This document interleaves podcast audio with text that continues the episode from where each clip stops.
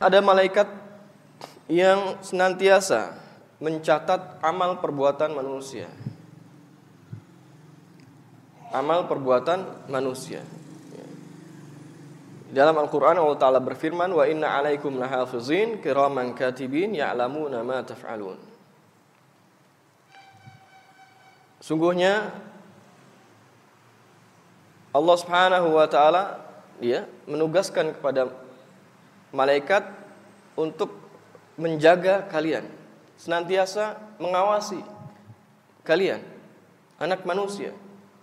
Dan ini ikhwafillah rahimakumullah adalah salah satu buah keimanan ya. Ketika kita membaca ayat Al-Qur'an khususnya yang berbicara, menjelaskan, mengabarkan kepada kita sifat-sifat dan tugas malaikat, hendaknya kita perhatikan.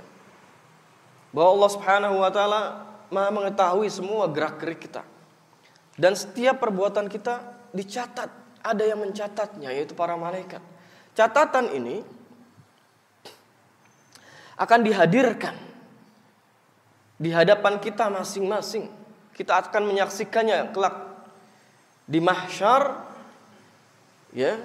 Dan beruntung bersyukurlah mereka yang menyaksikan bahwa suhuf-suhuf catatan-catatan amal-amal mereka penuh dengan kebaikan. Dan sekarang kesempatan bagi kita untuk memperbanyak apa yang kita perbanyak di dalam catatan kita masing-masing itu. Kebaikankah atau sebaliknya? Ini pilihan yang ada pada diri kita masing-masing.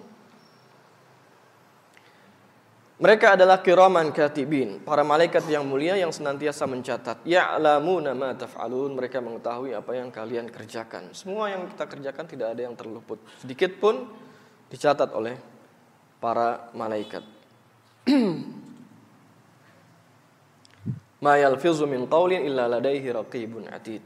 Setiap yang terucap dari sebuah ucapan dari lisan pasti dicatat oleh oleh malaikat yang dekat lagi senantiasa mencatat ya. Di antara buah yang lain adalah hendaknya kita senantiasa memperkuat iman kita kepada Allah Subhanahu wa taala dan iman kita, kita kepada yaumul akhir. Jangan sampai dunia menjadikan kita lupa akan kehidupan akhirat. Dunia yang fana sementara sifatnya ajal kita yang ter, umur kita yang terbatas. Jangan sampai menjadikan kita lupa bahwa ada kehidupan abadi.